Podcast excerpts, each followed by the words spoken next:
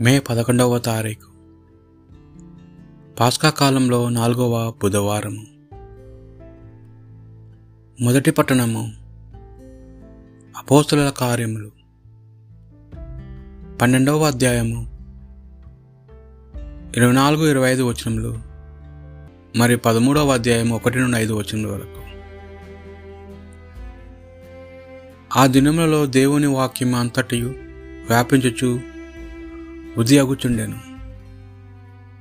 బర్నబా తమ పనిని పూర్తి చేసుకొని మార్కు అను మారుపేరు గల యోహాన్ను వెంటబెట్టుకొని ఎరుషలేము నుండి తిరిగి వచ్చిరి. అంత్యోక్య క్రైస్తవ సంఘమున కొందరు ప్రవక్తలు బోధకులు ఉండిరి.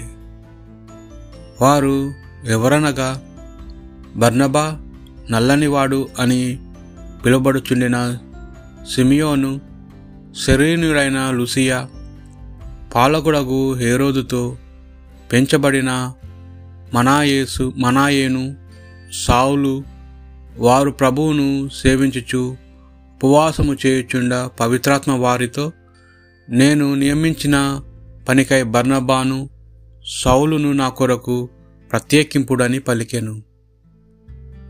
వారు ఉపవాసము చేసి ప్రార్థించి వారిపై చేతులు ఉంచి వారిని పంపివేసిరి.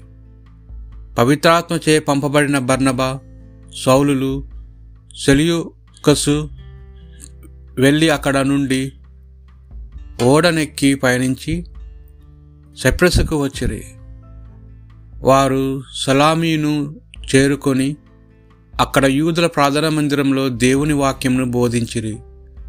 మార్కు అనబడిన యోహాను అందు అందువారికి తోడ్పడించు తోడ్పడుచుండెను.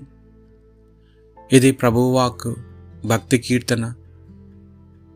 దేవా అన్యజాతులు నిన్ను శుతించునుగాక దేవా మా మీద దయచూపి మమ్ము దీవింపుము. నీ ముఖకాంతిని మా మీద ప్రకాశింపుము.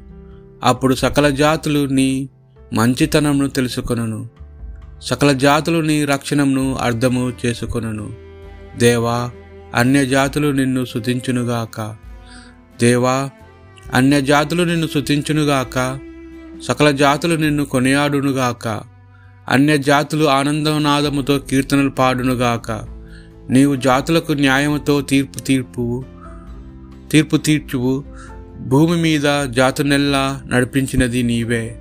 దేవా అన్యజాతులు నిన్ను శుతించునుగాక. దేవా అన్యజాతులు నిన్ను శుతించునుగాక సకల జాతులు నిన్ను కొనియాడునుగాక. దేవుడు మనలను ఆశ్రయదించెను నేల నాలుగు చెరుగుల వరకు గల జనులెల్లా అతనిని చూచి భయపడుదురుగాక. దేవా అన్యజాతులు నిన్ను శుతించునుగాక పురిత యోహాను గారు రాసిన సువార్త సువిశేషంలోని భాగము. పన్నెండవ అధ్యాయము. నలభై నాలుగు నుండి యాభై వచనముల వరకు. ఆ కాలంలో యేసు ఎలుగొత్తి ఇట్లా నేను నన్ను విశ్వసించువాడు నన్ను కాదు నన్ను పంపిన వానిని విశ్వసించుచున్నాడు. నన్ను చూచువాడు నన్ను పంపిన వానిని చూచుచున్నాడు. నన్ను విశ్వసించు వారిలో ఎవడు చీకటిలో ఉండకున్నట్లు నేను లోకమునకు వెలుగుగా వచ్చి ఉన్నాను. నా మాటలు ఆలకించి ఆచరించిన వానిని ఖండించున్నది నేను కాదు. నేను వచ్చినది లోకమును రక్షించుటక గాని ఖండించుటకు కాదు. నన్ను ధృవీకరించి నా మాటలు ఆలకింపని వానికి తీర్పు తీర్చువాడు ఒకడు కలడు. నేను పలికిన నా వాక్యే అంతిమ దినంన వానిని ఖండించును. నా అంతటా నేను ఏమీ మాట్లాడను. నన్ను పంపిన తండ్రి నేను ఏమి చెప్పవలనో ఏమి మాట్లాడవలనో ఆజ్ఞాపించి ఉన్నాడు. ఆయన ఆజ్ఞ నిత్య జీవమని నేను ఎరుగుదును. కనుక నేను ఏది మాట్లాడినను తండ్రి నాతో చెప్పినట్లే మాట్లాడుచున్నాడు.